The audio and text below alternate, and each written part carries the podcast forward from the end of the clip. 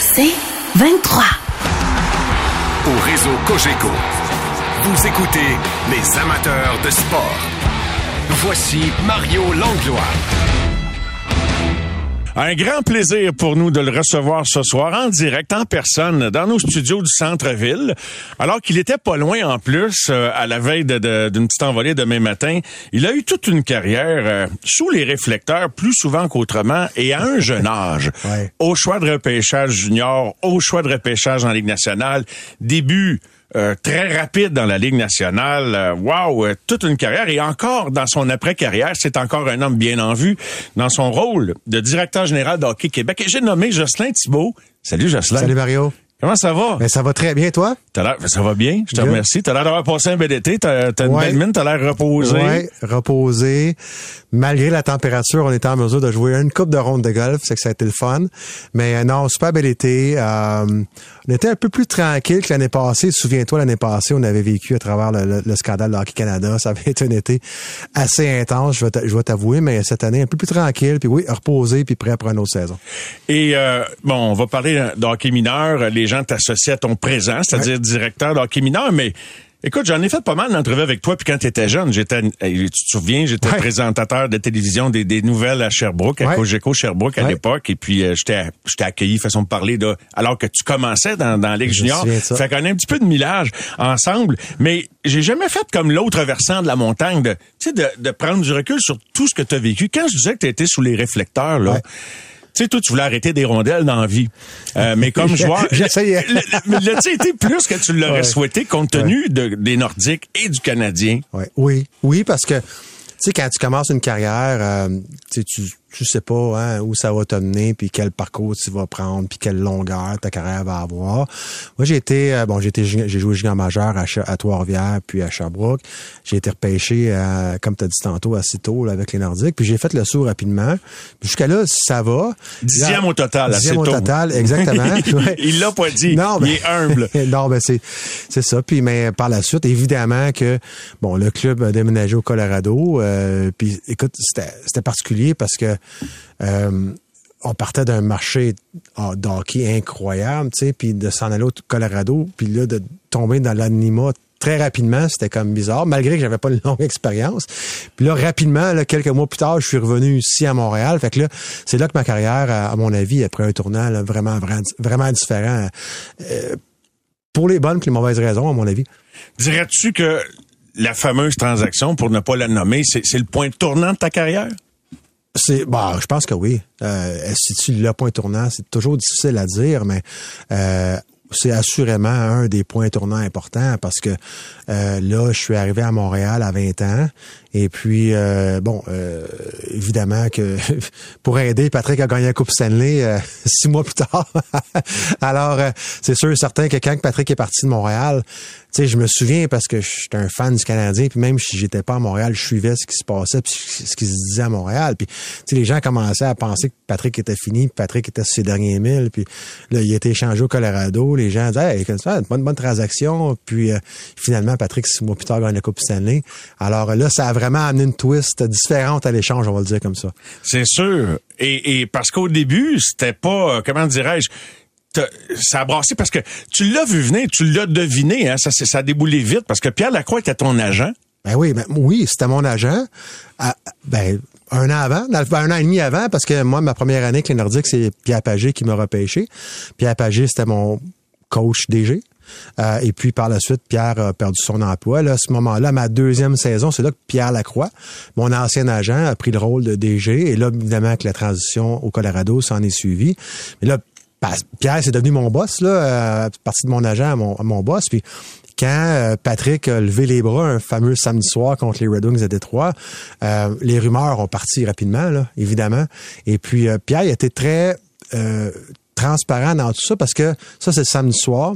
Je vais toujours m'en souvenir, le lundi soir, on jouait à la maison contre San Jose. Et puis, ben, moi, c'était moi et Stéphane Fizet, les deux gardiens de but. Et puis, avant, en arrivant au match vers je vais dire, le match était à 7h, 7h30, vers 5h, 5h30, on arrive à l'arena. Euh, les, les trainers sont venus nous voir, puis ils ont dit que Pierre veut vous voir euh, dans son bureau. Euh, deux, trois heures, deux heures avant le match. Alors, on est allé voir Pierre, et puis c'est à ce moment-là que Pierre nous a annoncé que euh, l'Avalanche était bel et bien dans le coup pour euh, pour l'acquisition de Patrick Roy. Alors euh, Il vous dit ça avant le match, ouais, ouais. C'est Stéphane qui euh, qui jouait ce soir-là euh, et puis bon par la suite, on est allé manger après le match. Puis vers- on n'avait pas de cellulaire à l'époque. Alors à la maison, euh, j'avais un message sur le répondeur, genre vers euh, minuit moins quart, minuit, de François Giguère, qui était l'assistant DG à l'époque. Euh, euh, Rapporte-toi euh, au McNichols Arena. C'était l'aréna des de l'Avalanche à l'époque, on- le plus rapidement possible, n'importe quelle heure. Alors euh, bon, c'est là que ça s'est fait rapidement ce lundi soir-là. Mais moi, je, je souhaitais pas quitter l'Avalanche parce qu'on avait une bonne équipe, on avait un bon début de saison. On était premier dans l'Ouest, euh, si ma mémoire est bonne à ce moment-là. Mais euh, je, souhaitais jouer pour le Canadien de Montréal. C'était un rêve pour moi de jouer avec le Canadien de Montréal. Alors, secrètement, je souhaitais faire partie de l'échange parce que, comme je te dis, je voulais pas quitter l'Avalanche. Fait que ça, te- le coup, ça te faisait pas peur. Non, j'étais con- content Puis dans tu la le mesure voyais où pas, que- Jocelyn Thibault contre Patrick Roy, en ce sens que tu te sentais pas dans l'obligation d'égaler ce que Patrick avait fait sur sur le coup? Tu étais en début de carrière. Non, effectivement. Puis écoute, peut-être la naïveté du, du début de carrière. Je sais pas, mais non, non, moi j'étais très bien avec ça. Puis je voyais les gens autour de moi un peu capoter. Mais moi, non, je vivais très bien avec ça. Puis j'étais très heureux. J'étais content. Il y a aucun doute là-dessus. Les gens un peu capotés expliquent. Ben, tu sais, je, je chantais dans les dans les dans, la, dans les paroles de mon agent Bob Sauvé à l'époque, tu sais, je chantais une certaine inquiétude. Tu sais, les gens dans mon entourage, c'est sûr que tu sais, les gens te le diront pas, mais puis dans l'intonation de voix, puis dans les commentaires, tu sais, je, je sentais que les gens étaient comme oh boy. Mais euh, c'est ça. Mais regarde, moi, Ça, tu dis peut-être la naïveté, la naïveté en ce sens que Ouais, ouais, mais c'est correct. Puis sincèrement, euh, écoute, euh, je- sais, la première année à Montréal, ça se fait bien été, puis tout ça. Puis je dis toujours, tu sais, j'ai été quatre ans à Montréal, puis tu sais, on aurait aimé faire plus loin en série ces choses-là, mais on n'a jamais raté série en quatre ans euh, quand j'étais à Montréal. Puis écoute, avec le recul, tu sais, j'ai été ici de 20 à 23 ans et demi à peu près là, je sais pas, j'étais plus ou moins quatre ans là, sur une période de quatre ans. Ouais. Puis quand je regarde avec le recul, euh, comment c'est difficile pour un jeune gardien but de 20, 21, 22, 23 de jouer à un niveau d'un gardien de but de 27, 28, 29, 30, tu sais, c'est pratiquement impossible. Avec le recul, je le comprends mieux maintenant. Mais, euh, mais quand t'es dedans, tu, tu veux comme être le king, là, tu veux être comme... Alors, si euh, tu veux pas ça, t'es pas à bonne place. c'est ça, mais c'est un passage, ou pas obligé, mais c'est un, un cycle de, de, de, de développement qui est normal pour les gardiens de but. Vraiment, vraiment. Puis euh, on- Stéphane Waite, que tu connais très bien, nous le répète tellement souvent. Puis en prenant comme, comme exemple euh, Corey Crawford, on verra où Samuel Montembeau. Mais il y en a, il y en a beaucoup qui se sont Ouais. développés effectivement sur le tard. Tu as participé donc au dernier match de l'histoire des Nordiques. Oui, oui, dernier match. Euh, on, on avait commencé la série contre les Rangers. Euh, Stéphane Fizet avait amorcé la série. Puis là, on était en arrière euh, 3 à 1 dans la série. Euh, on est retourné à Québec. Mark Crawford, à l'époque, m'avait donné le match euh, 5. On avait gagné. Euh, et puis, euh, on avait été, on est retourné à, à Rangers, puis on avait perdu en 6 à ce moment-là. Puis ça a été le dernier match là, de l'histoire des Nordiques. Puis je, je- on se doutait pas. En tout cas, moi, je me doutais pas que ça serait le dernier. Incroyable, hein? Malgré qu'avec le recul, encore une fois, je me souviens des, des visages des gens de l'organisation. Je me, souviens, je me souviens que les gens, après le match, avaient le visage long, avaient euh, beaucoup de tristesse. Ben, on est tous tristes parce qu'on est éliminés, là, mais Oui. euh, les Tu sentais autre chose? Ouais. Les gens le disaient, c'est peut-être le dernier match. Là, j'étais comme, de quoi tu parles? là? Pour, pour vrai, tu sais, moi, j'avais pas conscience que l'heure était si grave que ça, qu'on était vraiment sur le point de quitter Québec. Encore une fois, peut-être par naïveté, mais en même temps, tu sais, t'es occupé à jouer. Tu, tu sais pas, je veux dire, je suivais un peu l'actu- l'actualité, mais j'avais 19-20 ans, puis je, je, comprenais pas l'importance euh, ou le, critère, le, caractère historique de ce match-là à ce moment-là. Ben non, ben, ben, je pense qu'en tout cas, il y en avait peut-être qui étaient dans le secret des dieux, effectivement, là, parce que c'était quand même une petite équipe de direction, là. Probablement, alors, mais Tu vends pas nous. ça en tournant Saint-Dicenne avec club de hockey, là. Non. C'est, c'est sûr qu'il y, avait eu des, des conversations, hein.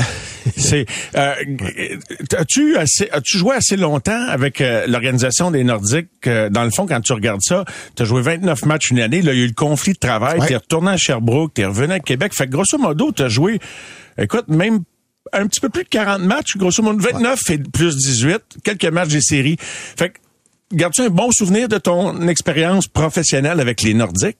Incroyable. J'ai tellement aimé. J'ai toujours aimé la ville de Québec. En partant, pour moi, tu sais, on parle d'hockey mineur, puis euh, pour moi, Québec, tu sais, je me souviens à l'époque d'avoir été au tournoi à Tombe, euh, les Villosons, tournoi Pays de Québec deux années. Euh, j'ai toujours aimé aller à Québec, tu sais, bon, euh, pour plein de raisons. Alors quand j'ai eu la chance de demeurer là et de jouer pour les Nordiques, c'était incroyable. Puis sincèrement, Mario, là, euh, je sais pas ça parce qu'on est à radio, là, mais je le dis à, chaque fois qu'on me pose la question, les amateurs de hockey de Québec sont incroyables. Puis je sais pas, peut-être historiquement, ils ont peut-être été un petit peu moins gâtés que le Canadien Montréal, je sais pas, puis je ça sans... Mais euh, j'avais vraiment, vraiment le sentiment que les partisans des Nordiques étaient vraiment derrière leur équipe. Je dis pas qu'ailleurs ils sont, sont pas, mais il y avait un vibe vraiment spécial. Puis euh, j'ai adoré euh, mes deux années-là. Puis encore une fois, tu sais, quand t'es dans ta carrière, tu, tu pars deux ans, tu fais tes valises, tu t'en vas au Colorado, mais avec le recul, je me dis, tu sais, j'étais un peu comme, je veux pas faire un mauvais parallèle, mais c'est un peu comme les expos ici. Quand tu perds quelque chose, tu réalises peut-être pas nécessairement sur le coup qu'est-ce que t'as perdu, mais j'en reviens pas que cette ville-là a plus d'équipe. Et euh, j'ai adoré mon passage, là. Hey, t'as côtoyé des méchants joueurs de hockey dans ta vie, hein? Ouais. Puis, là, je prends juste l'épisode Québec. Joe Sakic. Ouais. Matt Sundin. Kamienski. Kamienski, il a pas été ce que j'aurais aimé qu'il soit dans la nationale, mais c'était tout un joueur de hockey. Là. C'est un des meilleurs joueurs, un des joueurs les plus talentueux que j'ai eu la chance de, de voir jouer. Mais euh, quand je suis arrivé avec les Nordiques, je vais toujours m'en souvenir, on, faisait, je sais pas si tu te souviens, Mario, à ce moment-là, on faisait les premiers jours du camp d'entraînement dans Charlevoix. On allait à, Clermont, puis on faisait trois, quatre jours là. Puis euh, on avait un, un meeting le, mettons, je le premier soir en arrivant, on avait un meeting avec Pierre Pagé puis tout ça. Puis là, il, il postait les, équipes du lendemain. Tu sais, il y avait un, scrimmage, il y avait des matchs euh, intra-équipe. Puis j'étais dans l'équipe à Joe Sakic. Et puis euh, là, j'ai appelé ma blonde, j'ai appelé mes chums. J'ai Joe Sakic dans mon équipe. Et j'ai capoté. Puis euh, bon, là, fait l'équipe à ce moment-là. Mais on avait une méchante bonne équipe de jeunes. Et puis dans les deux, trois années subséquentes, mais là, il y a eu d'autres jeunes qui se sont greffés à ça. Tu sais, pense à Peter Forsberg, entre autres. Alors, quand tu regardes avec le recul, cette équipe-là a gagné la Coupe Stanley en 96. Mais tu sais, on avait une méchante bonne gang de jeunes, là. Tu sais, euh, Richie, euh, Nolan, euh, Forsberg, Sakic, Foot, et j'en passe. Alors, ouais, c'était vraiment une bonne équipe à ce moment-là. Et si tu me permets, on va faire une première pause publicitaire, puis au retour, je veux visiter des grands moments de, des segments de ta carrière en cheminant tranquillement vers aujourd'hui. Merci d'être là tout le monde. Jocelyn Thibault euh, est avec nous et on vient tout de suite. Les amateurs de sport. Pour ceux qui en mangent du sport.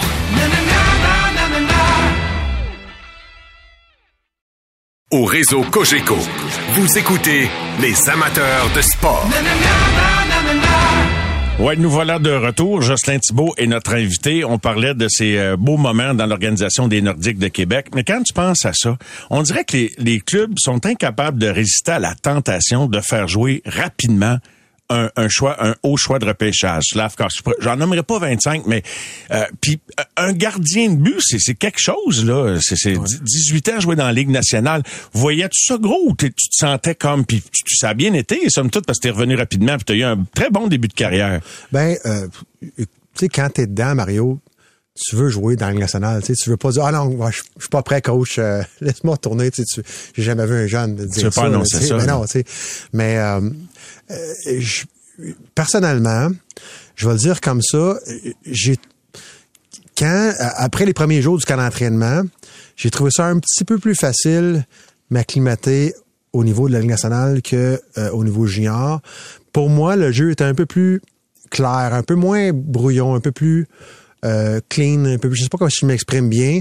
Euh, euh, j'étais en mesure de, je me suis adapté rapidement aux lectures de jeu, puis euh, à la façon de penser, à la façon de lire la game. Mais si tu parles après ça, bon, de développement, puis de, de, de, de c'est une bonne affaire pour un gardien de but jouer à si jeune que ça dans le national, je suis pas convaincu. Pour être avec toi, je suis pas convaincu parce que personnellement, c'est vraiment à 26, 27 ans où ce que je me suis vraiment j'ai vraiment senti que les composantes de ma game euh, étaient en place, ils arrivaient tout en même temps, tu sais, mentalement, euh, tactiquement, euh, techniquement, gestion des émotions. Tu sais, j'ai vraiment senti vers 26, 27 ans que là, que là, je chantais que, comme on dit, I belong. Tu sais, là, je suis là. Là, je, sais ce que je fais. Je contrôle pas 100% de ce que je fais. Mais c'est un processus, puis je pense qu'il y a bien des, des, joueurs, des gardiens de but, whatever, n'importe quelle position, qui vont dire un peu la même chose. Tu le sens à un moment dans ta carrière où ce que tu, OK, là, là, je, là, je, là, je suis là, là. Là, je, je maîtrise la game, je, je suis confortable, je sais ce que je fais, je comprends qu'est-ce qui me fait avoir du succès, je comprends pourquoi j'en ai pas. Euh, mais ça prend un certain temps à arriver là. En chemin, avant d'arriver là, là as-tu des, des, des moments où tu as douté de toi, où ta confiance a été affectée, ou, ou peut-être où tu as vécu de l'adversité, mais différente, sans que ta confiance soit, soit, soit touchée? Qu'est-ce Oui. qu'est-ce que tu pourrais identifier peut-être comme le moment le plus difficile de ta, de ta carrière avant de te demander c'était quoi le, le plus beau? Ben, euh, quand, euh, quand j'ai demandé de quitter le Canadien, parce que c'était difficile quand même de dire que, ouais, je- j'avais 23 ans de mémoire à l'époque, euh, à peu près, là, 23-24, et puis, euh, tu sais, c'était euh, une décision difficile de dire, ouais, non, je pense que je serais peut-être mieux de poursuivre l'aventure dans un autre contexte. Euh, fait que d'admettre ça, puis de dire que je, je, je vais au, je prends la décision, en je fais la demande d'eux, parce qu'à la limite, c'est pas toi qui décide, là. C'était un moment important, une décision importante. Euh, C'est quoi le contexte à l'époque? Euh, qui, qui est dans, dans, dans... Je me rappelle pas exactement. Il y avait Jeff Hackett, il y avait... Jo... Ah, Étiez-vous un trio à ce moment-là? Juste me rafraîchir la mémoire. Ouais, il y avait, euh, écoute, euh, je vais m'en mettre dans le contexte. Frédéric Chabot, aussi. même, Non. était parages, non? Ben moi, j'avais euh, ma deuxième année, à Mont- euh, deuxième, troisième année. Il y a eu Andy Moog. Andy Moog avait signé deux ans. Il a pris sa retraite. Mais là, c'est ça que José Théodore est arrivé. Euh, et puis, euh, bon, euh, à ce moment-là, longue histoire courte, là, lorsque j'ai demandé un échange, là, j'ai été échangé pour Jeff Hackett. C'est un échange à six joueurs, si ma mémoire est bonne. Ah oui, c'est Mais vrai. j'ai été échangé contre Jeff Hackett. Euh, ben c'est ça. Puis je suis arrivé à Chicago dans un encore assez jeune, mais dans une équipe. euh, C'était vraiment un contexte vraiment vraiment particulier. Euh, mais euh, c'est ça. Alors j'ai bon, j'ai parti dans une autre direction. Ouais. Puis demander l'échange, c'était c'était difficile parce que qu'est-ce que ça représentait pour toi, c'est que c'était- autrement dit, ton rêve s'était pas déroulé comme tu l'aurais Ben, souhaité? Ouais, qui- quitter le Canadien, tu sais, je veux dire, Ouais, c'est- c'était, tu sais, je veux dire, tu, tu sais que ça va arriver peut-être un jour d'une façon ou d'une autre, mais euh, mais quand même de provoquer ça, c'était c'était quand même une déc- décision importante. Puis, tu sais, je sentais vraiment que j'avais perdu beaucoup de plaisir là, à jouer au hockey à ce moment-là parce que tu sais, je veux pas, euh, la, la pression était forte, mais tu sais les euh, quand que quand ça part dans une spirale négative à Montréal, c'est quand même difficile. Puis quand ça part dans une spirale, il n'y a pas de haut, il n'y a pas de juste milieu. Hein? C'est, euh, on dit souvent never too high, never too low. Souvent à Montréal, euh, ben on, on, on va vivre des émotions, des highs vraiment vraiment hauts, puis on va vivre des lows vraiment vraiment bas.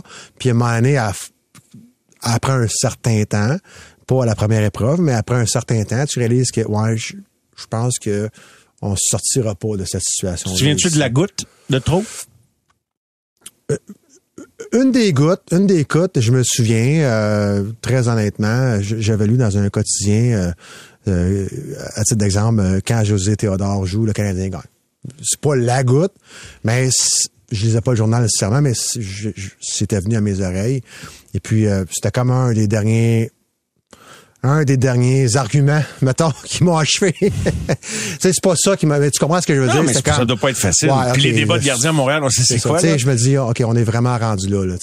Alors, euh, c'était pas la goutte, c'est pas la seule goutte, mais euh, ça faisait partie d'un ensemble de gouttes qui fait que, là, je suis peut-être mieux de, à l'âge où j'ai, de- d'aller, d'aller vivre quelque chose d'autre. Ce que tu nous partages là, ça, me- ça me fait penser, tu n'étais pas le seul qui, qui- qui a vécu ça comme Québécois à Montréal. Puis peut-être pas pour les mêmes raisons, mais Pierre Turgeon a demandé. Ouais. Fait que tu comprends-tu un gars qui en arrive là? Si, un gars possible comprendre un gars qui en arrive là, même si pour l'amateur, des fois, c'est déconcertant, tu sais, dans le cas de Pierre, un bon joueur talentueux, tu sais, que, oups, il y avait de quoi qui, qui- qui- dans lequel il était pas confortable. Mais, oui, puis souvent, euh, tu sais, avec le recul, tu essaies de, de, de comprendre les choses, puis de te faire une tête. Et puis, souvent à Montréal, puis encore une fois, une ville, organisation extraordinaire, puis je fan, puis je suis encore un fan. Puis, mais euh, souvent, les joueurs euh, québécois, francophones, qui sont mis dans des positions euh, importantes dans l'équipe, des, des, des marqueurs de but, des gardiens de but, des joueurs de talent. Euh, souvent, euh, on a, on a peut-être un petit peu plus la mèche courte que les joueurs euh, pas dire moins talentueux, mais les joueurs un peu plus de rôle, euh, souvent la pression va être un peu euh, inégale. Et puis, euh, donc souvent, on, est beaucoup à avoir passé par là, les gardiens de but, les, joueurs, les, joueurs de talent à l'avant, les marqueurs de but, qui, on exige beaucoup, puis c'est correct, c'est normal, ça vient qu'une pression, mais souvent, il y a beaucoup de joueurs justement qui, qui finissent justement sous dossier pour, pour un peu les mêmes raisons. Tu penses-tu que Pierre-Luc Dubois, en ce sens, a pris une bonne décision, ou le Canadien, parce que des, deux bords, tu sais, à un moment donné, ça peut devenir euh, difficile à vivre quand, parce que tu provoques, c'est-à-dire que tu précipites les attentes, tu vas chercher un joueur d'impact d'ici, puis d'autre part, lui, il se sentait moins désiré, ça a influencé sa décision, puis peut-être que tout le monde a réalisé que finalement, mais je sais pas, mais, ouais. on, on le saura jamais, mais... On, le saura jamais, puis Pierre-Luc, c'est pas, pas un ami personnel comme tel, alors je, ne sais pas ce qu'il y a dans sa mm-hmm. tête, mais euh, est-ce que est-ce que ça peut faire partie de la réflexion des joueurs agents libres ou les joueurs qui ont peut-être le choix ou pas de venir à Montréal? Possiblement, possiblement. Ah, je te dirais fort probablement, mais euh, certainement. certainement. Mais ce que je veux dire, cependant, c'est que euh, moi, je conseille à n'importe quel joueur de, venir jouer à Montréal. C'est c'est euh, c'est une on grandit de façon très générale là, comme des fans du Canadien.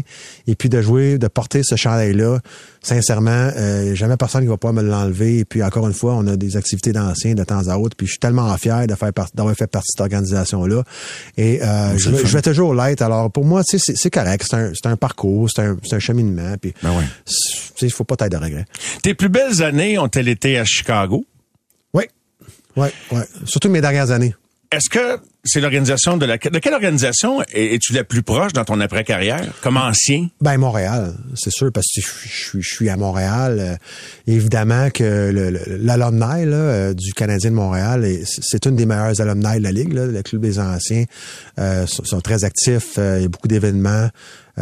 Alors, je suis encore d'autres alumni où j'ai joué, mais Montréal, peut-être par la proximité aussi, comme je te disais, mais c'est une des bonnes alumni. Puis euh, je sens vraiment que mon attachement est comme revenu avec les Canadiens de Montréal. Tu sais, après le Canadien de Montréal, je suis parti plus ou moins 10, ans aux États-Unis, une dizaine d'années aux États-Unis.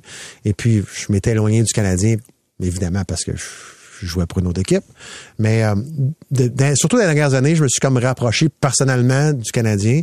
Et puis, euh, je suis bien content de ça qu'est-ce qu'est-ce qu'il a c'est venu tout naturellement ou il y a, il y a quelque chose qui, qui, qui, qui, a, qui a poussé dans cette direction-là que ça se produise ou c'est tout simplement d'écouter ton, ton cœur quelque part? Ben, je, je, pense que c'est, la vie de façon générale parce que quand j'ai pris ma retraite en 2008, tu sais, j'étais en Estrie, dans la région de Sherbrooke, puis là, bon, mes, mes filles étaient trois filles, mes filles étaient plus jeunes, tu sais, j'étais impliqué club dans, junior. dans le club junior, dans les projets de business là-bas, tu sais, je m'impliquais à l'école de mes filles, tu sais, j'étais très occupé, je vais le dire comme ça, en guillemets, à, à être un papa. Euh, et un homme d'affaires dans la région de Sherbrooke. Alors euh, là maintenant, ben, mes filles sont rendues à une vingtaine d'années, euh, elles sont beaucoup plus indépendantes. Moi, je suis devenu je, travaille à Montréal maintenant depuis deux ans. Je passe mes semaines à Montréal et puis même avant de, travailler à Hockey Québec, j'avais un peu plus de temps pour moi. Fait que j'ai comme recommencé à, à me rapprocher de l'équipe un petit peu. Puis c'est le fun. Je suis content de faire ça. On est avec Justin Thibault. J'entends beaucoup de, ou je lis beaucoup de messages d'appréciation de, l'entretien. Et on revient tout de suite après la pause et on s'en va à, Chicago. Et on va passer par le hockey mineur québécois, bien sûr. Et, et qui où? Dans quelle autre direction allons-nous? Les amateurs de sport. Pour ceux qui en mangent du sport.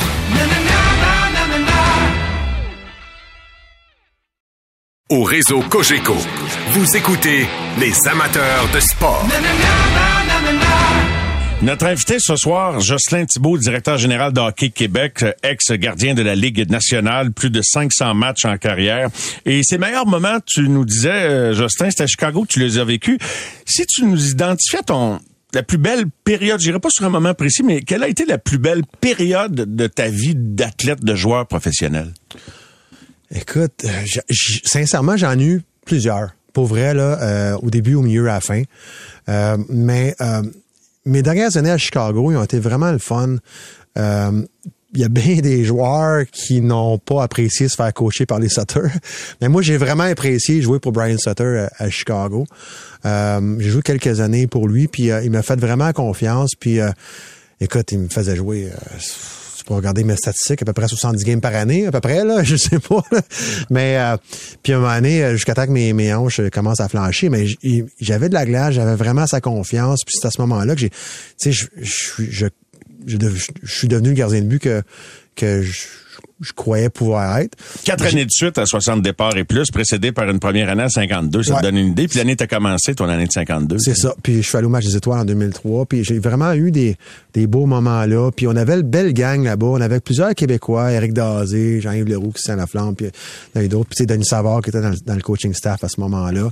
Euh, puis que- quelle ville incroyable, Chicago, en, en passant. là, Tu sais, c'était une ville extraordinaire. Alors, euh, moi, j'ai- oui, j'ai j'ai beaucoup aimé mes dernières années à Chicago. Qui a été ton meilleur ami dans le hockey? Écoute, euh, je ne veux, pas- je veux pas oublier personne. Euh, tu sais, je suis encore très proche de Patrick Poulain, euh, Pascal Rayon. Euh, on a joué junior ensemble. puis Les on anciens, euh, on d'affaires ensemble Faucon. depuis plusieurs années. Ouais. Exactement. Euh, tu sais, Stéphane Fizette. euh, bon, euh, beaucoup de Québécois, Dazé, évidemment. Tu sais, bon, évidemment, euh, la majorité des joueurs, euh, des Québécois. J'ai eu la chance de jouer avec beaucoup de Québécois, pas mal partout où je suis passé. Euh, c'est plus dur avec le temps garder le contact, évidemment. Tout le monde est occupé.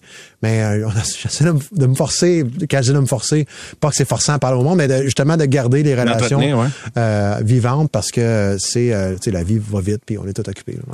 Euh, tu parles de, de, de, de- de Québécois et euh, il y en avait beaucoup de Québécois chez les Canadiens. Si je reviens un petit peu aux Canadiens, lors de ton passage à Montréal, c'était une période où il y en avait beaucoup. Euh, D'ailleurs, tu as, eu l'occasion d'en voir quelques-uns dans des, dans des réunions d'anciens. C'est Ouais. le c'est fun? Oui, c'est, c'est- oui, c'est, c'est vraiment agréable. Et puis, euh, tu sais, un ancien joueur de la Ligue nationale euh, a, naturellement un, un bond avec n'importe quel ancien joueur. Tu sais, c'est, c'est comme, c'est comme ça. C'est, mais un ancien joueur francophone du Canadien de Montréal, il y a un bond, il y a, il y a- il y a quelque Il y a un chose, il y a un lien euh, qui, qui est intangible. Euh, peu importe l'époque que, que tu as joué, peu importe le nombre de coupes cette année que tu peux avoir gagné ou pas. Alors, euh, ouais, ça, c'est quelque chose qui euh, qui a pas de prix. Et, euh, et- et quand on en parlait tantôt avant la pause, Oui. quand que j'ai quand j'ai la chance, en tout cas, de, de côtoyer euh, des anciens, euh, euh, c'est c'est vraiment agréable et je me gâte. Euh, Il y en a pas eu euh, tant que ça quand même dans les 20 quelques dernières années. Fait que c'est plus des, des, des, des vieux anciens, si tu veux. ou des- hein? Ouais, ben oui, il y a, y a- oui, il y a des vieux anciens. Je veux pas être, je veux pas être méchant. Il y a les plus jeunes anciens. Ouais. Euh, je me considère comme un peu dans les milieux entre les Ouais, deux. t'es jeune, toi, encore. Ouais, j'arrive à 50 dans pas long, mais euh, tu sais, bon, évidemment, Francis Bouillon, euh, Steve Végin, euh, ces, ces gars-là, les, les, les plus jeunes, mais c'est des gars quand même qui sont dans la quarantaine, euh, pas tellement loin de moi, mais euh, c'est ça. Puis, euh, écoute, c'est sûr que dans les 20 dernières années, à peu près, dans les 15-20 dernières années, il y a eu moins de Québécois avec le Canadien de Montréal, fait que, veux, pas, ça, ça se ressent, puis ça va se ressentir euh, dans, les anciens, éventuellement, par la force des choses, mais c'est toujours agréable de voir ces gars-là. C'est difficile à dire parce que t'as pas joué pour les équipes qui ont, gagné des coupes à Montréal, mais tu pourrais-tu avoir une opinion sur, tu penses plus que de Québécois, de bons joueurs québécois dans le Canadien, plus, c'est un atout? Tu le vois. Moi, je pense que oui. Moi, j'ai, euh, moi, je suis de ceux qui pensent que euh, il, faut qu'il y ait euh, un maximum de joueurs québécois avec le Canadien de Montréal. Moi, tu sais, puis encore une fois, je, je ne crois pas à, avoir un Québécois dans l'équipe pour les mauvaises raisons. Pas, pas parce que t'es Québécois puis, puis t'es pas bon. C'est pas ça que je veux dire. Mais je, je pense, je suis de ceux qui pensent que un Québécois qui joue à Montréal, euh, ça revêt un, un cachet particulier. Euh, et puis, euh, moi, c'est sûr, certain, encore une fois, je serai, je, vais toujours être en faveur euh, de, d'amener un maximum de joueurs québécois à Montréal parce qu'il y a un attachement, encore une fois, je ne veux pas me répéter, mais particulier à, à, à, à mettre ce chandail-là. Euh, en tout cas, peut-être, maybe I'm wrong, mais moi, je crois à ça. Je parlais de tes anciens coéquipiers avec euh, les Nordiques. Euh, Il y avait des méchants noms là-dedans. Là. Parle-moi de quelques-uns de tes coéquipiers qui t'ont impressionné dans l'entraînement, qui ont été agréables à côtoyer. Montréal. Euh, on pourrait faire Chicago tantôt pour le fun, mais euh, Ben écoute, il y, a, y, a des joueurs qui te marquent, hein, c'est sûr. Puis tu sais, on parlait de Joe Sakic en début d'entrevue tantôt. Puis Joe, euh, euh, quand je suis arrivé à Québec, il était relativement jeune, il avait 24, 25 ans, peut-être 25 ans, il est peut-être ouais, à peu près euh, 7-8 ans plus vieux que moi. Euh, mais écoute, le matin des matchs, tu sais, c'est un gars qui est en, en super condition physique. Le matin des matchs, il faisait des squats dans le gym. Euh, écoute, euh, c'est un joueur extrêmement impressionnant, Peter Forsberg, que j'ai eu la chance de jouer ben avec oui. ma, à, à ma deuxième année. Euh, c'est des joueurs, tu sais, bon, Pierre Turgeon, Pierre Turgeon, un, un- ça a été mon, capi- mon premier capitaine ici à Montréal, mais il me, on avait le même agent à l'époque, puis à la Croix. Il m'a pris sous son aile. Euh, sa femme a pris ma femme sous son aile aussi. Alors, euh, c'est un gars qui m'a marqué euh, dans ma carrière, évidemment, pour les, des- des bonnes raisons. Un professionnel aussi, dans son entraînement, dans sa nutrition, euh, dans sa façon de prendre soin de lui. Écoute, Vincent D'Anfous, Vincent, c'était notre deuxième capitaine à Montréal. Et puis, écoute, tu sais, Vincent, jamais, je vais toujours m'en souvenir, puis je, me suis toujours souvenu ça toute ma carrière, tout le long de ma carrière. Après tous les matchs, Vincent, il répondait à toutes les questions. Il partait jamais du vestiaire tant aussi longtemps qu'il n'y avait pas une dernière question à être posée par un journaliste. Euh, c'est une valeur qui lui avait été inculquée par les joueurs avant lui. Fait que, c'est des choses qui te marquent, ça. Euh, puis il y en a d'autres. Ben, Sidney Crosby. J'ai eu la chance de jouer deux ans avec Sidney Crosby. Ben oui. Et puis, malgré son jeune âge, tu pouvais voir que c'était c'était un joueur spécial. là. Ça, ça, ça- son désir, sa C'est une anecdote de. Crosby qui, qui illustre ce que... Ce que... Ben écoute, euh, tu sais, Sidney, c'est un gars qui voulait toujours être sur la glace, qui voulait jamais débarquer la glace. Moi, été numéro un un petit peu à Pittsburgh. Après ça, j'ai été gardien de but numéro deux euh, quand Marc-André Fleury est arrivé. Puis, euh, tu sais, Sidney, là, écoute, il écoute, on embarque-tu? Euh, on embarque-tu? T'embarques-tu d'avance, tu vois? J'ai embarqué. OK, parfait, je suis là. Tu sais, puis à la fin de la pratique, veux-tu rester? Veux-tu rester? Euh, c'est un gars, même, je, je, je pense que Michel Terrien pourrait te raconter des histoires. quand il y avait des journées de congé, il fallait qu'il cache son équipement. là. Alors, c'est ça. Puis écoute, ben, puis un autre, tu sais, on me dit que ça n'a pas rapport, mais tu sais, quand que je suis arrivé à, à, à Pittsburgh, euh, on a eu un, un camp. euh, euh, la première partie du camp, c'était à Wilkes-Barre. Et puis, j'avais voyagé avec lui là, pour aller à Wilkes-Barre. Puis, on fait un petit stop au Subway. Puis, il s'est allé chercher deux, deux 12 pouces. Alors, j'avais été marqué, c'était tabarnouche. euh, Il y a de l'appétit, c'est ça, mais tu pour dire que c'était un gars, mais euh, blague à part, c'est un gars qui, un, joueur particulier, particulier avec un désir de gagner, puis une compréhension du jeu vraiment, vraiment euh, au-delà là, de la moyenne, puis sa carrière en témoigne. Le gars, le, as-tu as côtoyé Mario un peu là-bas à. Pittsburgh? Ben oui, euh, ma première année Mario avec euh, les, les Pingouins. Ben, J'ai eu la chance de jouer avec Mario. Euh, écoute, encore une fois. T'étais-tu là le jour de son retour? Euh, Ou un non, de ses retours? non, Non, non, euh, c'était avant, avant ça. Moi, quand je suis arrivé à Pittsburgh, euh, T'étais en c'était 2005, sa dernière c'est, t'as année. raison, Ouais, ben c'est oui. c'était sa dernière année. Puis euh, c'est lorsque les Pingouins ont, ont repêché Sydney. Mario, il a joué un an avec Sydney. Alors, puis Sydney était hébergé chez euh, chez Mario. Alors, j'étais là dans l'équipe à ce moment-là. Puis encore une fois, tu sais, jouer avec Mario, Mario Lemieux, euh, c'est quand même cool. Là. C'est, euh, Hey. J'ai beaucoup apprécié. Puis on parlait de chic type, puis de, de, de, de personnes avec, d'un bonhomme avec beaucoup de classe. Mario, c'est, c'est pas mal ça. Qui avait la garnotte la plus effrayante que tu as vue de ta vie? John Leclerc. Ouais. Jean Leclerc.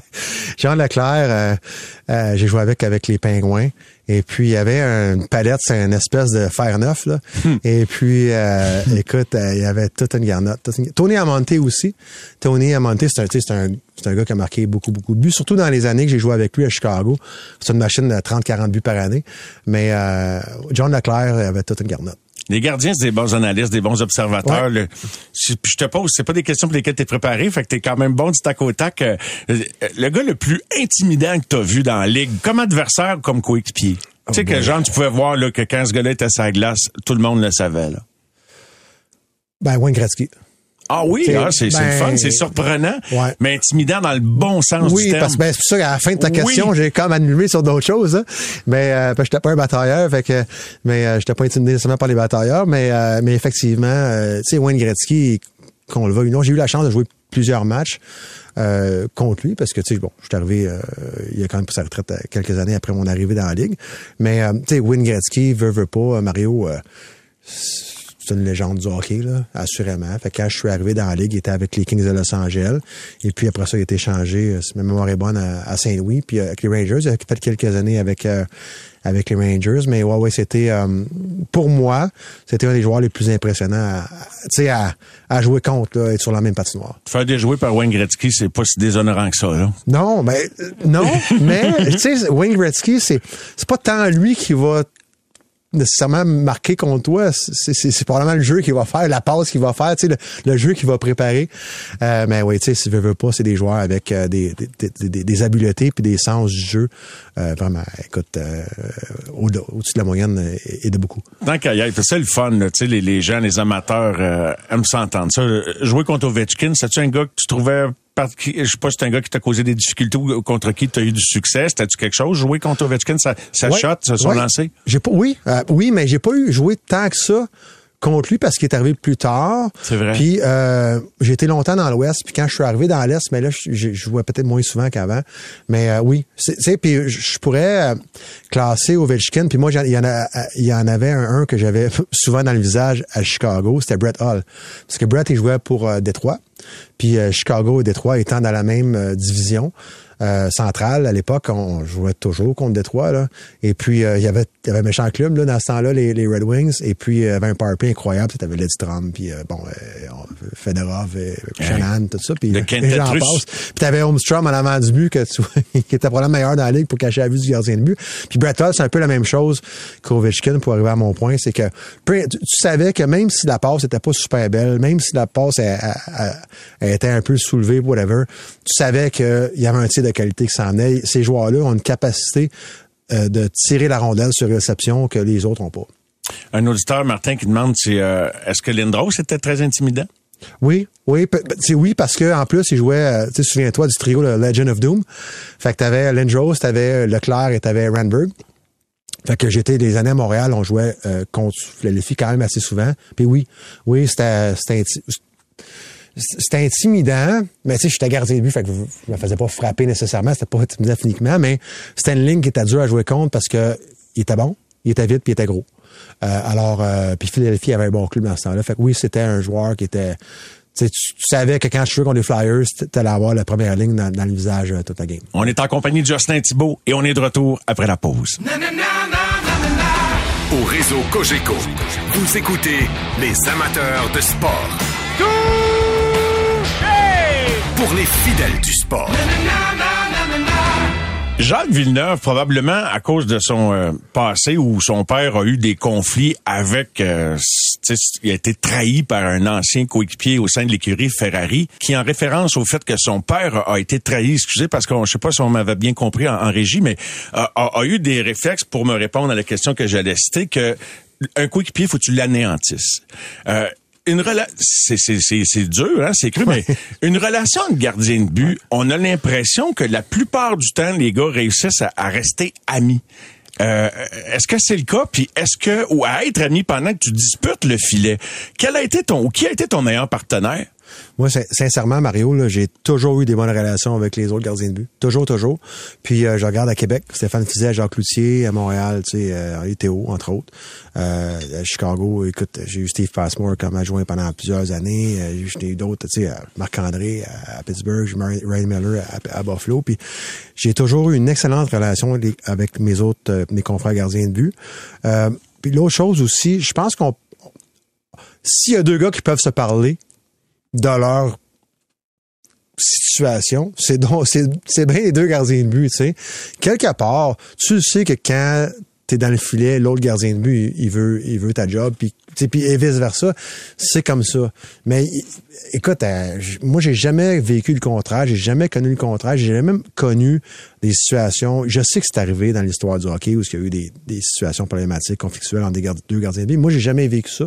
Au contraire, ça a toujours été mes meilleurs chums dans l'équipe. Puis puis tu fais tu parlais de coéquipier euh, l'autre jour puis quand les années que j'ai coaché j'ai toujours dit puis j'avais j'avais entendu ça à un moment donné, puis j'avais toujours euh, j'ai- j'avais resté accroché sur ce sur ça puis un gardien de but c'est comme un, un peu un carrière au football. Une des premières affaires que tu fais quand t'es carrière de football c'est que tu amènes tes joueurs de ligne manger là puis t'en prends soin.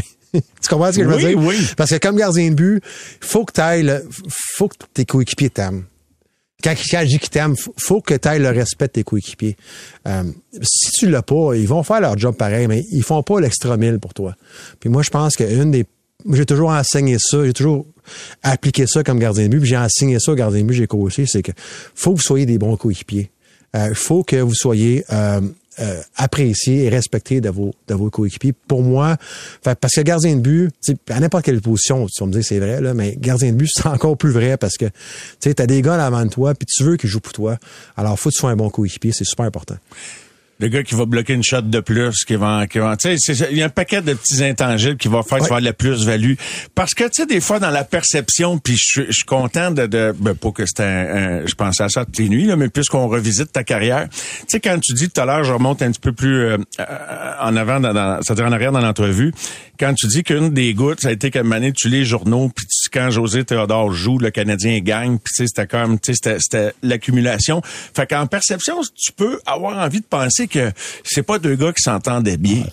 Ben, euh, t'as, t'as probablement raison au niveau de la perception, mais en réalité, c'était vraiment pas le cas. sais, c'était, vraiment pas de sa faute. Il y a absolument rien à voir là-dedans.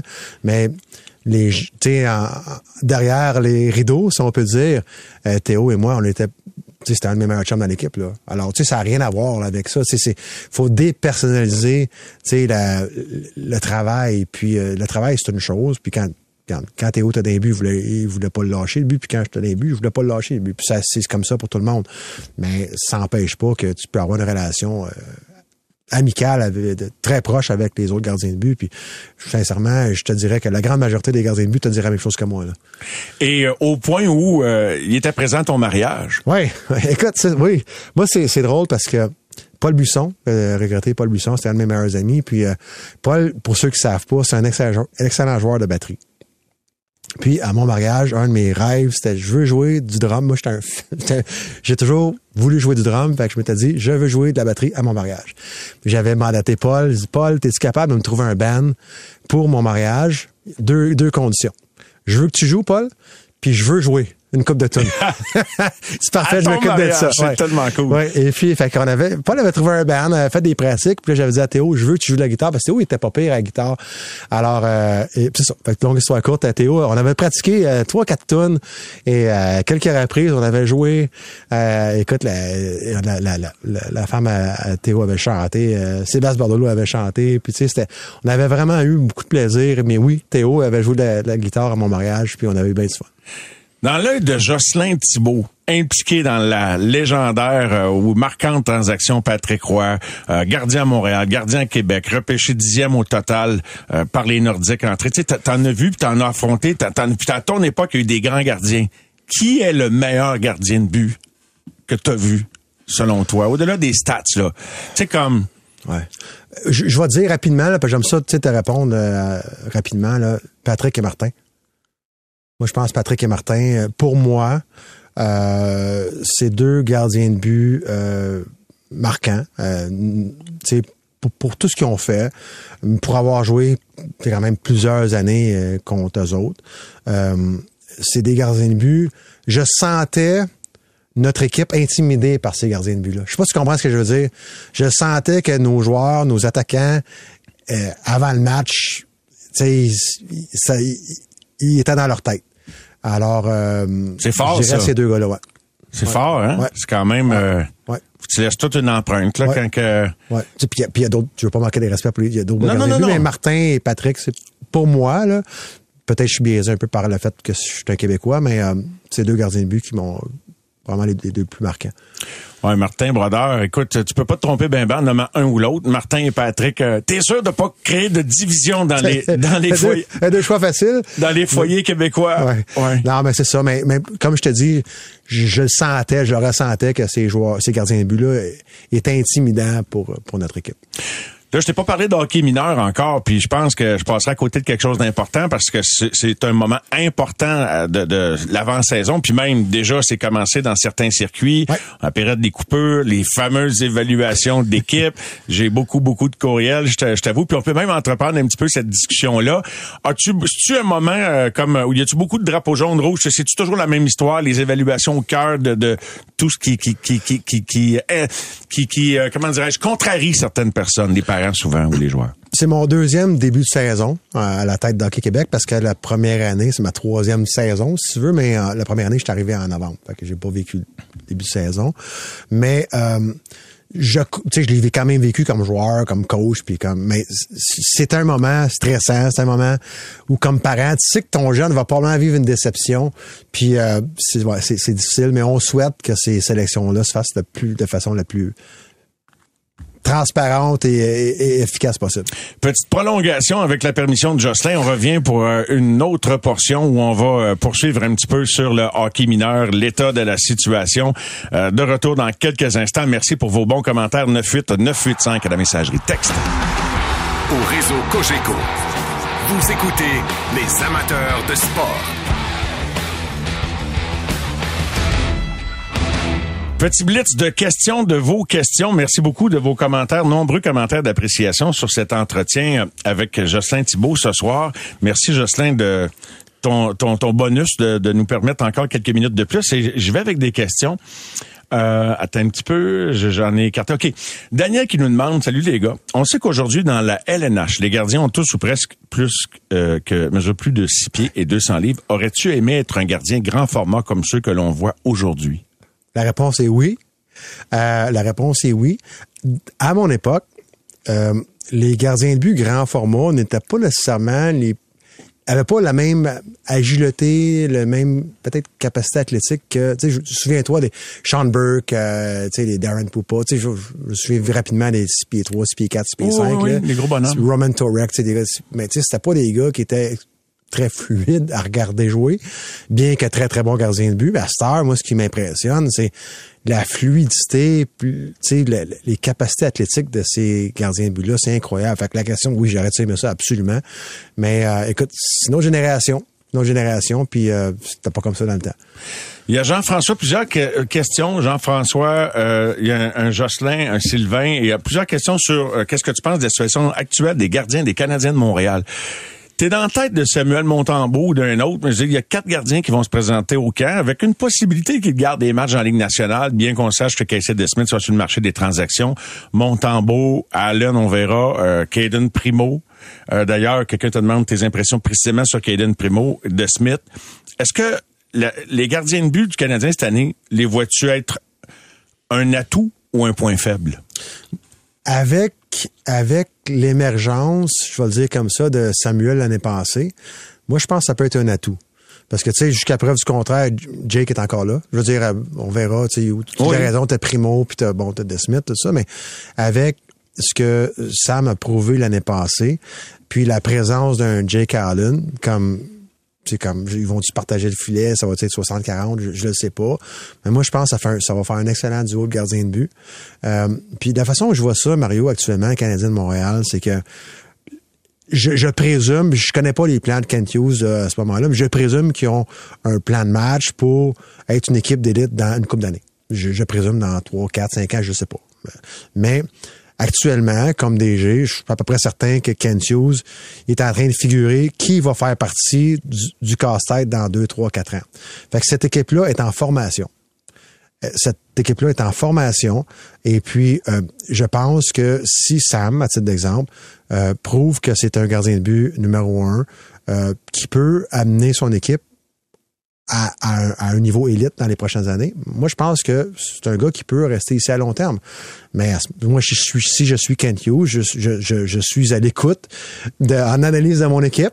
Et puis, euh, je veux que les gars me prouvent qu'ils peuvent faire partie de d'une équipe championne dans 3-4 ans. Alors, est-ce que c'est possible que Sam soit le gars? Absolument. Sa progression est remarquable. Je regarde la façon qu'il s'est comporté euh, au championnat mondial l'année passée.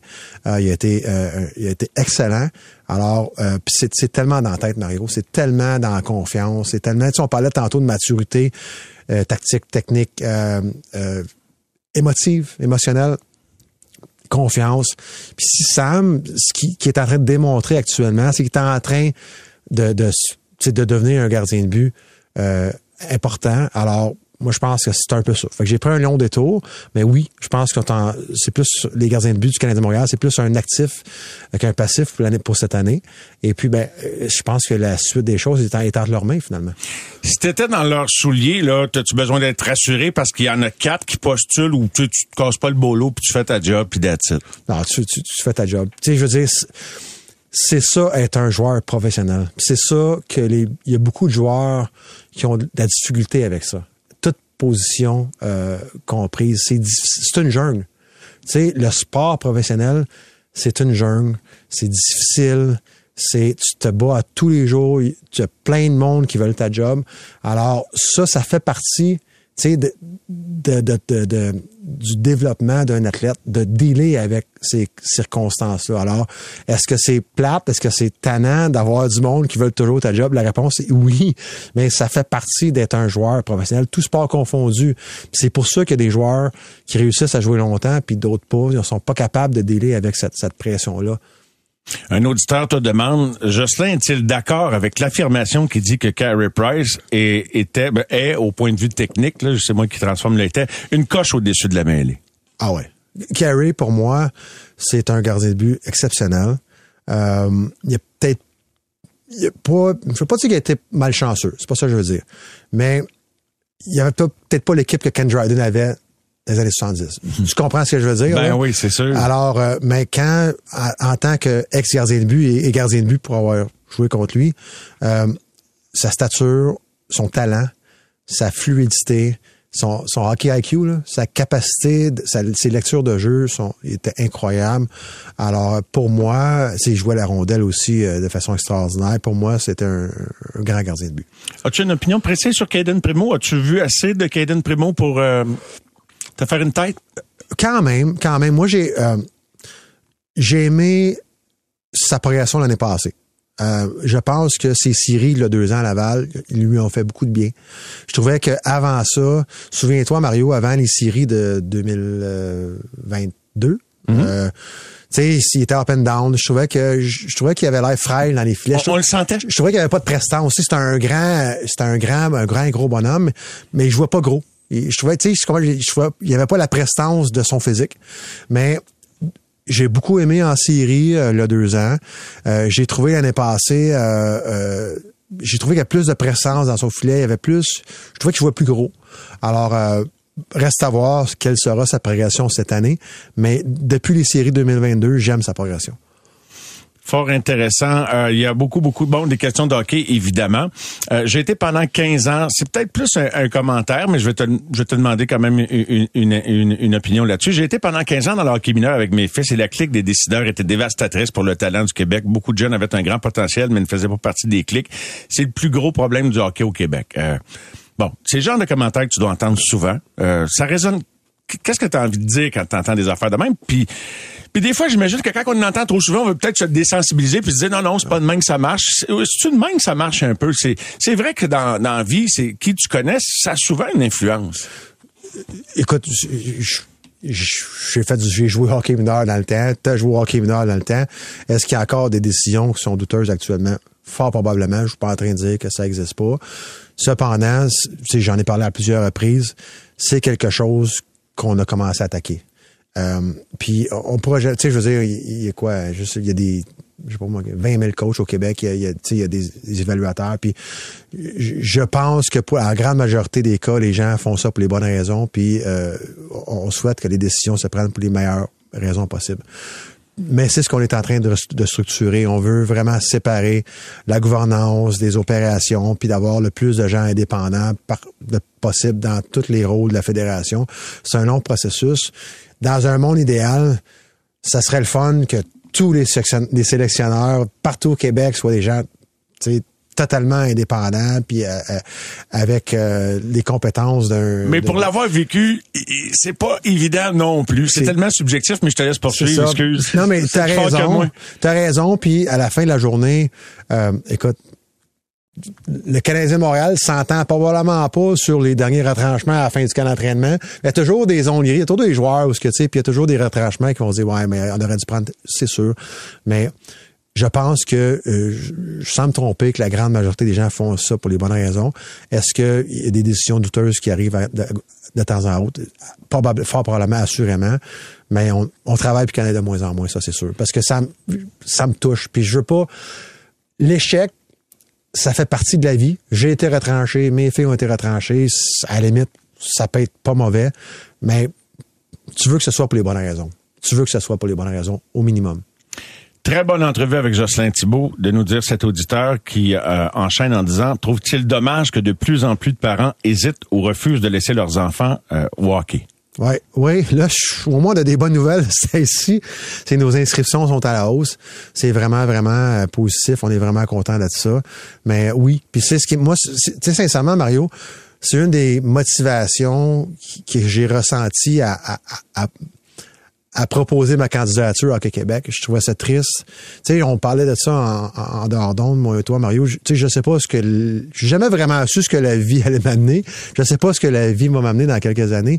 Mais au moment précis de ma vie, euh, il y a un poste à Québec qui s'est ouvert, puis je j'étais beaucoup impliqué dans le développement du hockey en Estrie, comme tu sais. Puis ça venait me chercher, puis la décroissance de notre sport venait me chercher. Fait que bien humblement, je me suis dit, ben, on va faire comme des milliers de personnes, on va, on va chipper moi, nous autres aussi. Et puis là, on travaille fort. Là, ça repart dans le bon sens. Nos, inscriptions sont en augmentation. Euh, mais euh, ouais, c'est venu me chercher. Puis encore une fois, c'est un sport qui euh, fait partie de notre culture. Euh, puis ça, moi, ça me tient beaucoup à cœur. Es-tu content de voir, c'est pas une question du public, euh, euh, sur, sur, le fly, euh, je, je, te reviens avec ça, es-tu content de voir la création de la Ligue professionnelle de hockey féminin? Ouais. Je sais pas si tes filles sont encore en mesure de peut-être aspirer à jouer pour une équipe comme celle-là, selon selon leur âge, mais pour toute fille, toute jeune fille qui, qui, qui joue au hockey au Québec ou ailleurs, en Amérique, de savoir que, puis en espérant que ça va être le bon coup, là, on, ouais. on, on part avec les, les six originales. Ouais. Alors, comment t'accueilles ça? Ben, super bonne nouvelle. J'avais trois filles qui jouaient, il m'en reste une est à Concordia, puis c'est sûr qu'un jour, si elle a la chance de, jouer dans ce ligue-là, elle aimerait ça. Euh, Est-ce que je pense que ça va être bon? Oui, je pense que ça va être bon. Euh, d'avoir des, euh, des role models, des, euh, des, des, des, joueuses qui vont euh, être des modèles pour nos jeunes joueuses, je pense que ça peut pas être mauvais. Euh, puis ce qui est le fun actuellement, Mario, c'est qu'on on voit vraiment une augmentation du membership au niveau euh, du hockey féminin majeur, vraiment importante. Fait que je pense que toutes les actions, tous les, les, outils ou les éléments qui peuvent nous aider justement à, à augmenter le, le, bassin de joueuses euh, vont être bons. Puis c'est sûr, sûr, sûr, certain. Ah, je peux me tromper, mais je suis pas mal convaincu que cette nouvelle ligue-là, euh, de la façon qu'elle été structurée, qu'elle va être bonne pour le, le, hockey féminin au Québec. Pat de Lavaltrie te demande, c'est plus une question d'opinion, tu sais c'est le genre de question que tu aurais pu appeler d'une tribune téléphonique pour dire ou qu'on pourrait en faire un sujet. Le chandail de Carrie doit-il être retiré? C'est une bonne question. Je vais dire probablement que oui.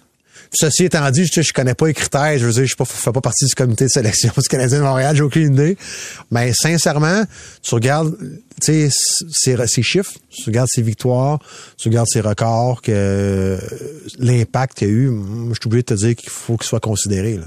Ouais. À mon avis. As-tu des, as des histoires de coach, des histoires colorées ou euh, une anecdote qui te revient en tête de, de, de carrière? Parce que tu as vécu à une époque où c'était pas encore complètement... Puis je dis pas que c'est tout le temps parfait aujourd'hui, mais c'était plus cowboy un peu ou c'était plus... Euh... J'ai pas... Hey, vite comme ça, euh, d'habitude, je suis pas payé pour sortir des... Non, pas... Euh... Non? As-tu déjà vu un tout virer à l'envers dans, dans, dans la chambre? Oui, ou... ben, oui, euh, oui, euh, oui. À Ottawa, ma première année avec euh, on jouait dans l'ancienne arena à Ottawa, je sais pas si tu te souviens là, le Civic Center. Le Civic Center, ouais, ça. Puis euh, il y avait en tout cas Pierre Pagé, souviens-toi les sénateurs d'Ottawa étaient une équipe d'expansion ou, ou, à leur deuxième année là euh, suite à l'expansion puis euh, Pierre et, et Pierre Pagé était pas nécessairement très très très content de la façon qu'on jouait ce soir-là. Et puis, vous avez une chose, le beau tapis gris euh, du Civic Center avait été rempli de Gatorade euh, à la cerise suite à, suite à, son allocution. Mais écoute, sincèrement, vite comme ça, d'autres, oui, il y en a eu des envolées, ouais. puis tu sais, mais euh, vite comme ça, j'essaie de sortir de quoi de croustillant, racontable, puis il n'y a rien qui me vient en tête. Mais c'est quoi, c'est pas grave. Quand la porte se referme, puis que le show a eu lieu, là, quel gars comme Pierre Javel nous racontait déjà que Pat Manet avait donné un coup de pied sur une poubelle. Puis c'est pas le, le, seul coach à s'être fait pogner était vissé là. Je sais pas si c'est le de poubelle il est question. Je pense que c'est une poubelle à l'auditorium dans le temps, peu importe. Mais quand la porte se referme après qu'un coach ait fait son show pour essayer d'avoir un impact, Qu'est-ce qui se passe dans la chambre? Ben, écoute, j'ai, j'ai vécu des séances de vidéos euh, euh, de destruction, là. des, des séances de vidéo de destruction massive que tu peux pas faire en 2023, là, on s'entend là-dessus. Puis quand les coachs, soit, qui, soit après un- une séance de vidéo de destruction comme ça, ou, ou une crise, là, euh, tu sais, justement, de, de kick puis de, de poubelle ces choses-là, c'est sûr que, bon, ça peut avoir différents impacts. De façon générale, les joueurs sont saisis, c'est sûr. Euh, et puis, euh, tout, je pense que tout est en lien avec le nombre de fois que tu le fais. Tu sais, je- je- quelqu'un m'avait dit à un moment donné qu'un bon coach peut pas faire plus que trois crises par année. OK? Moi, je, puis moi, je crois à ça. Tu comprends ce que je veux dire? Il y a des limites. Fait que quand ça fait 12 fois dans l'année que tu la vis, la crise, ça n'a pas d'impact. Mais quand un coach, tu sais qu'il se fâche pas souvent, mais quand il se fâche, il se fâche vraiment, ben généralement, il y a un, il y a un silence dans le vestiaire, puis il se passe quelque chose. Il se passe quelque chose. Mais quand c'est quand c'est répétitif, puis que le- l'entraîneur en abuse, mais là, tu sais, les joueurs se regardent, puis c'est comme bah, ça. Ils rient ou ils s'en foutent. Ou, euh, Ouais, ou, tu comprends ce que je veux Ça dire? sent la fin. Moi, je pense, oui, c'est ça. Fait que moi, je pense que tout est dans le nombre de fois que tu fais ta crise. Je terminerai avec une question qui concerne ton mandat actuel avec euh, ton rôle de directeur général d'Hockey Québec. T'es arrivé là. Je vais faire une comparaison. Tu me diras, je, je sais pas, j'ai jamais été ministre, j'ai jamais été directeur général d'Hockey Québec. Il y a beaucoup de gens qui se lancent en politique avec l'espoir de changer beaucoup de choses. Souvent, ils se rendent compte que c'est difficile parce que, puis encore là, je peux pas parler en connaissance de cause, mais il y a un appareil, euh, euh, il y a une machine qui, qui est difficile à faire bouger entre les intentions de quelqu'un qui arrive avec plein de bonne volonté puis la réalité du terrain. Des fois, il y en a beaucoup qui perdent leur enthousiasme. Il y en a qui le perdent pas puis qui continuent de foncer tête première puis qui tentent de changer les choses. Entre l'énergie qui t'anime au moment de t'accepter le mandat qu'on t'a choisi pour être DG de Hockey Québec, ça fait pas des siècles, ça fait deux ans, et aujourd'hui, est-ce que ton, ton enthousiasme a été euh, freiné? Est-ce que tu un contact avec la réalité qui, des fois, euh, affecte ton, ton, cet enthousiasme-là ou pas? Mon enthousiasme est encore bon. Est encore bon. Mais des fois, je trouve ça lent. Je suis en toute transparence. C'est une grosse machine, c'est un gros bateau avec beaucoup de paliers. Puis il y a beaucoup de gens qui sont là, qui font un travail extraordinaire. Mais j'aimerais que ça aille plus vite. J'aimerais que ça aille plus vite. Euh, puis des fois, euh, des fois, il y a des dossiers que je me dis, ok, comment ça qu'on qu'on va, comment ça qu'on n'a pas déjà réglé ça? Comment ça qu'on n'est pas capable d'avancer plus vite? Mais on n'est pas capable d'avancer plus vite pour plein de raisons. Alors, en toute transparence, moi, je, te, le disais tantôt, on a vraiment une belle hausse de nos, inscriptions cette année. c'est vraiment motivant, c'est le fun. Euh, on, est, on est vraiment en train de restru- de restructurer plein de choses. Fait que les prochaines années vont être super intéressantes. Euh, Il y a des jours que c'est tough. Il y a des jours que c'est tough, c'est sûr. Parce que, c'est sûr qu'au Québec, souvent, on, est le dernier palier. Fait qu'on est souvent appelé à gérer des conflits. Sais, souvent les dossiers qui, qui remontent à nous pour fermer des dossiers pour euh, qui sont qui ont pas été capables de se closer ou de se gérer à- T'éteins plus de feu que tu construis des nouvelles bases? Souvent, souvent, c'est ça qui arrive. Alors ça, ça, en toute transparence, ça, ça tire du jus dans mon québécois. Mais je sens vraiment qu'on est en train de créer quelque chose. Puis, euh, mais des fois, effectivement, j'aimerais que ça aille plus vite. Tu sais, je suis un gars de hockey, je suis un, un gars de business, je suis un gars d'action. Puis oui, c'est un gros bateau. Oui, euh, euh, il y a des affaires, tu sais, j'aimerais ça qu'on mette en place plus rapidement. Mais écoute, faut, faut que je me parle, puis il faut que je comprenne que c'est un processus. Puis, euh, mais c'est ça. Et j'en ajoute une qui est en lien avec ça, qui a été demandée par les gens à la messagerie texte. euh, et je pourrais poser la question à Marc Denis, que je contacterai très certainement euh, bientôt. Mais te demander euh, si la, la fameuse table de concertation là, sur l'avenir du hockey, euh, as-tu l'impression, tu sais, souvent ces grands exercices tu sais, ces exercices-là, ça, ça, ça, ça, ça fait beaucoup parler pendant qu'on le tient, puis dans tout domaine, que ce soit dans le domaine des transports, dans le domaine de la... On dirait que ça change pas tant de choses que ça. As-tu l'impression que ça a été euh, un outil de un show de boucan gouvernemental ou qu'il y a de quoi qui va aboutir de ça? je ben j'ai pas je sais pas ce que le gouvernement va vouloir faire au, bout de la ligne tu sais j'ai pas j'ai pas le contrôle là-dessus. Tu sais, nous, ce qu'on fait, c'est que c'est un document qui, le document dont tu fais question, le rapport, c'est un document qu'on se sert, c'est un document qu'on suit. Il y a plein de choses qu'on faisait déjà, il y a plein de choses qu'on s'est mis à faire. Puis on, Ça vous empêche pas de l'appliquer autrement non, dit, non, sais, là. on, OK. tu sais, on, fait pas un post public. euh, ah, ça, cette, recommandation, on l'a appliquée la semaine passée. On fait pas des posts à chaque fois. Il y a des on va faire des annonces bientôt. Il y a des choses qui s'en viennent. Il y a des choses qu'on qu'on voudrait faire, mais qu'on n'a pas les moyens de faire ou qu'on n'a pas la capacité de faire. Il faut comprendre que c'est un rapport à très haute altitude qui, qui, qui est qui- était très réaliste dans certains, à certains égards, mais il y a d'autres égards aussi. Tu sais, à Québec, on a soit pas soit pas la juridiction sur telle telle telle chose. Euh, tu sais, à titre d'exemple, Mario, euh, tu sais de de de, de, pas de s'assurer, mais de d'implanter des programmes de hockey dans les écoles. Tu sais, Hockey Québec, on n'a pas le contrôle là-dessus. Quand, même, je voudrais bien le faire. Moi qui décide. Alors, il y a plein d'éléments là-dedans qui, euh, qu'à Québec, euh, on, peut pas, on, n'a pas de pouvoir là-dessus. Mais c'est un document qu'on suit, euh, qu'on se sert de toutes les références. Mais encore une fois, il y a des choses qui s'en viennent dans les prochains, prochaines semaines, prochains mois. Puis on va continuer à, à- un, c'est un document d'alignement pour nous. C'est un document de référence. On est en planification stratégique. Ça a été On- utile, donc. oui, ça va, être ça, ça va l'être encore parce qu'on est en planification stra- stratégique. On dépose notre plan stratégique en mai prochain pour l'AGA en juin. Ah, Donc, on l'approuve au conseil d'administration en mai. On le dépose à l'AGA en juin prochain. Ce rapport-là est un document avec lequel euh, on travaille actuellement. Jocelyn, merci beaucoup de ton temps, de ta générosité. Ça a été vraiment euh, très intéressant. Je, je le sais euh, à quel point les gens l'ont apprécié. Alors, je te souhaite une bonne saison de hockey et au plaisir de te reparler, qui sait, euh, de hockey Québec ou Ouais. euh, de hockey tout court. Ben, anytime, merci beaucoup de, pour l'accueil. C'est vraiment apprécié, Mario. Merci, Jocelyn. Et au retour de la pause, euh, on va aller en tribune téléphonique. Qu'est-ce que vous diriez de ça qu'on parle de gardien de but? Ça a été qui votre gardien préféré? Tu sais, je vous demande pas c'est qui le meilleur de tous les temps. Je vous demande ça a été qui votre gardien préféré? Vous vous appeliez comment? C'était quoi le nom que vous choisissiez de porter quand vous faisiez le goaler dans cours chez vous ou dans rue? C'était quoi toi, ton nom de goaler de rue? Ben, Rick Wamsley. Oui! Plus tard, été Patrick, là, Ah à la fin vois? là, de ma carrière Ouais. de hockey de rue. Mais moi, ces époques, début des années 80 du Canadien. là. Moi, c'était Dryden, Trétiac. Il m'a coaché, d'ailleurs. Ben oui, à Chicago. Ouais, ouais. Trétiac, puis qui d'autre? Euh, Mario Gostin, mais j'étais j'étais trop vieux pour porter son nom dans la rue. C'est parce que je l'avais connu avec tes cantonniers. Paul Mettier, il mettait de la moutarde. Quel ouais. erreur de Paul Mettier! Beau masque en passant. Oui, monsieur. Ouais. Au réseau Cogeco, vous écoutez les amateurs de sport.